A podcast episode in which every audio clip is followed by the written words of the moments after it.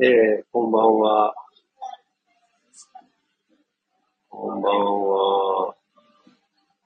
レイヤーさんか、ラジオを始めたいと思います。18時半ですね。今日は4月3日月曜日の18時半です。はい、お食事時にお邪魔してすみませんね、皆様。こんばんは。月曜日のラジオを今まさに始めと思います。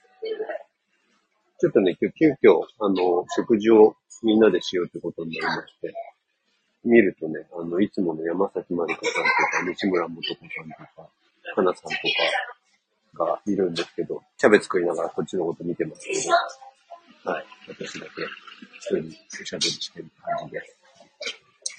これは、今初めて行うラジオで、1時間前に何も私はしていませんので、何のことかお分かりになる方も、そうでない方も、気にせず、初めての心構えで聞いてもらえるといなと思います。えー、っとですね、沖縄リトリートも終わって、ちょっと一段だけした感じあって、この間かな、割と長く行ってたんですけどね、いろいろあの見たいものとか調べたいこともあって、あちこち行ってましたけど、2、3日前に沖縄から帰ってきて、ちょっとあの、気温差に、えー、やられてると思うんですけど。そうなんですよね。この時間はね、こんにちはとこんばんはのちょうど間ぐらい。まあ今だとこんばんはなのかな。だいぶわかりやすくこんばんなのかもしれないですけどね。はい。沖縄良かったですね。なんかさ、沖縄って言うといつも車を借りて移動するイメージなんですけど、最近混むんですよね。レンタカーが全然なくて。あれ音聞こえちゃうかな？今度は大丈夫。今度はじゃない。音大丈夫ですかね？こえますかね？はい。沖縄ね、最近混んでて、レンタカーも全然なくてあっていうのは予約できず、結局ずっとタクシー移動でしたね。今回はずっと。で、点々とね、宿も、あの、一週間今日、10日くらいいたのかな？で、リトリートに3泊4日とか、ありましたけど、今、私の前を、美味しそうなジンギスカンが通り抜けていきましたから、もう大事をやめたい気分でいっぱいですけど。えっ、ー、と、な、ど、何て言ったんだろう。宿泊、滞在した、声がポワンポワン。今日はあれだね。なんか相性が悪いんだね。ちょっと待って。じゃあ、これでどうだ？こっちの方が静かか。これでどうですか？これで聞きやすいんじゃないか。こんばんは。改めまして皆様こんばんは。よし。こんばんは。今から始める。ちょっとやり直す？もういいか。もういいね。はい。で、そんなわけで、あ、寒。今外出てきたんですけど、ちょっと寒いですね。まずね、やっぱね。えーっと、そうそうそう。そんなわけでね、今回はずっとタクシーであちこち転々と移動してて、あの、なんていうんですか、いわゆる南紀っていうのかな。あの、沖縄のだいぶ南の方だね。あの、そこから始めてですね、えー、ぐるぐるっとこう、北上していきながら滞在変えていくという感じで過ごしててね。それで、一番最初の日にさ、まあ、着いて、そんなわけで、車ないからさ、行く手段ないみたいな。で、なもんで、空港から、ホテルの車で、まあ、タクシーで移動する。クシーで移動する。で、その時にさ、まあ、移動しながらもちょうどお昼時だったんで、えっと、どこで何か食べ、どこで何を食べるかって調べながら移動したね。ちょうどホテルから、まあ、歩くとでもちょっと遠いかなっていうところに、あのお蕎麦屋さんがあって、沖縄のね、沖縄そばってやつね。で、そこに、えっ、ー、と、最初ホテルに行ってくださいっていう運転手の方にね、お願いしてたんですけど、あの、途中で近づいてきたあたりでここまで直接行ってということで、行き先を変えていただいて。で、そしたらさ、なんか沖縄のお蕎麦はね、あの、お店ごとに同じ沖縄蕎麦でも味がだいぶ違うから、いろいろ食べるといいですよ、なんてあの、運転手の方に言ってもらって、ちょうど、そのくらいだろうな。母親世代ってことはないけど、一回り以上上なのかな、多分。女性のドライバーの方だったんだけど、沖縄そば、いろんな味があるからね、なんて言って、ええー、なんつってさ、で、まあ、えっ、と、沖縄おいしそばをね、その日は美味しくいただいて。それで、次の日かな次の日も結局そんなわけで足がないから、どこ行くにしてもタクシーをね、呼んで行こうから移動したんですよ。で、えっ、と、やっぱりさ、食事ですよ。食事で移動したいってなってさ、ホテルもちょうどチェックアウトして、で、近くに、まあ、近くっつっても30分くらい行ったのかな。でも美味しそうな食堂を見つけて、そこはね、沖縄そばだけじゃないんだけど、いろんなメニューがあるところだったんだけど、あ、そうそう。で、しかもなんか、あの、沖縄のやちむんっていうのかな、あの、焼き物とかも扱ってるような、ね、なんかほんと、原宿とか、ああいうとこにもありそうな雰囲気の、すごい素敵なね、感じのお店だったんですよ。で、そこ行くんですよね。で、行って、で、よし、美味しかったねって満足して、帰りの移動しましょう。というのもやっぱりタクシーね、今回は。ね、タクシーを、えー、っと、その、あれか、来る時に来たタクシーのレシートを見て、えー、っと、電話したのかな？電話して、で、じゃあ、そしたらなんか15分後に行きますね、とかで、多分ね、地元では有名な食堂なんですよね。なんとか食堂とかって、玉城食堂って言うんですけど、玉城食堂にいますとかって言ったら、あ、はいはい、そこね、みたいな感じで。で、15分後行きますとかっていうわけですよ。ほんでさ、もう会計も終えて、そろそろ来るかななんて思って、気候も良かったからね。別にお店で待ってる必要もないしさ、お店の前でちょっとこう、遊んで待ってたんですけど、まあ来ないのよ。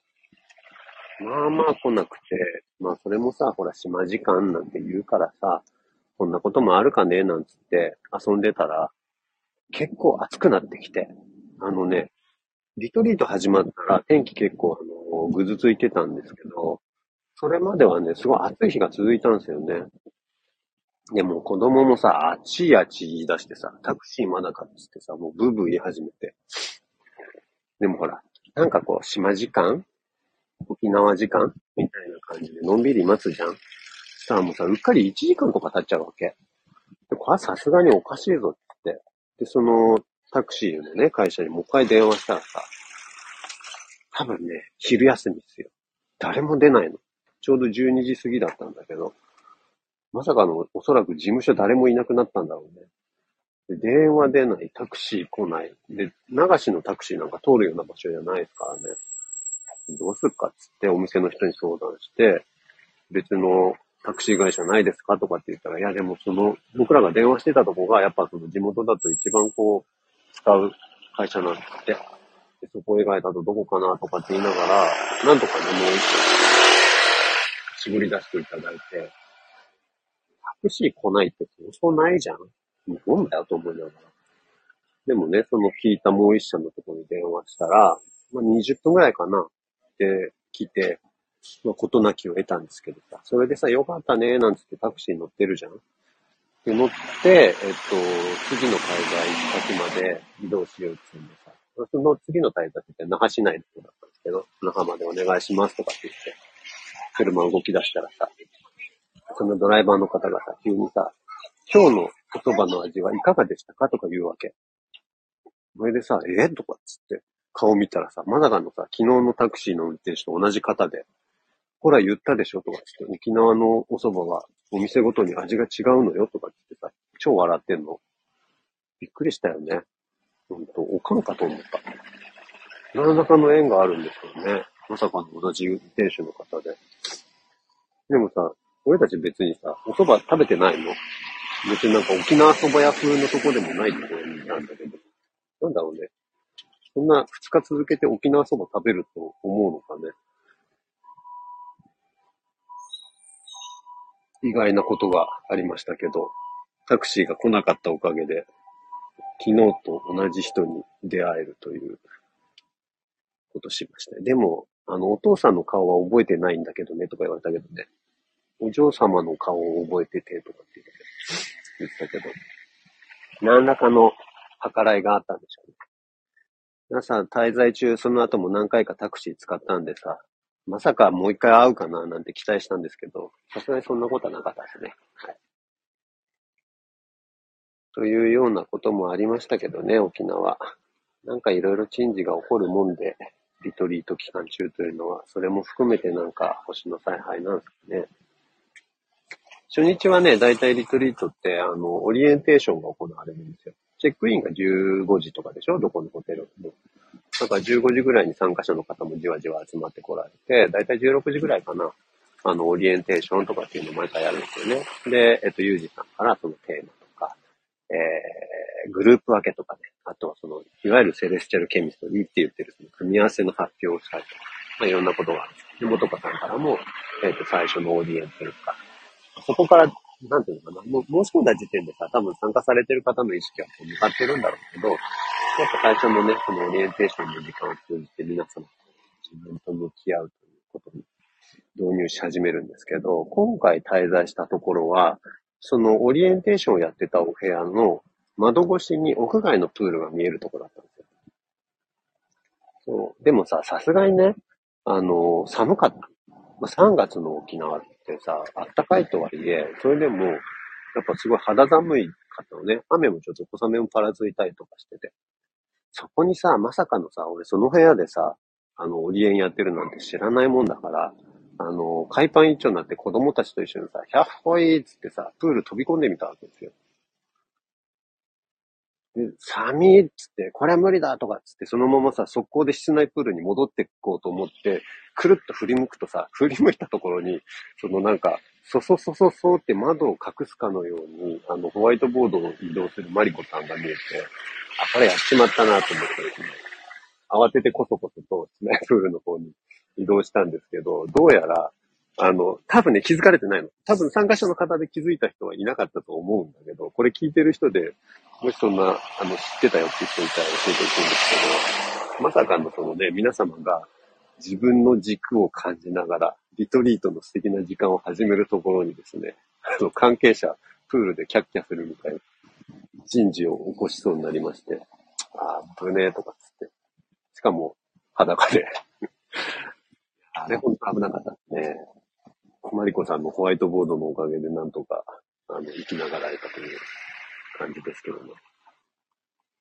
これでもね、ちょいちょいあるんですよね。あの、洞爺湖の時も、洞爺湖は真冬でしたけど、ロビーの外に雪がどっかり詰まってたから、キャッキャキャッキャ言ってさ、子供とさ、洞爺湖にちなみに二人、二日目に着いたのかな？二日目に僕たちは入ったから、子供とさ、雪だーってさ、散々遊んでたらさ、まあまあロビーに参加者の方がいたらしくて、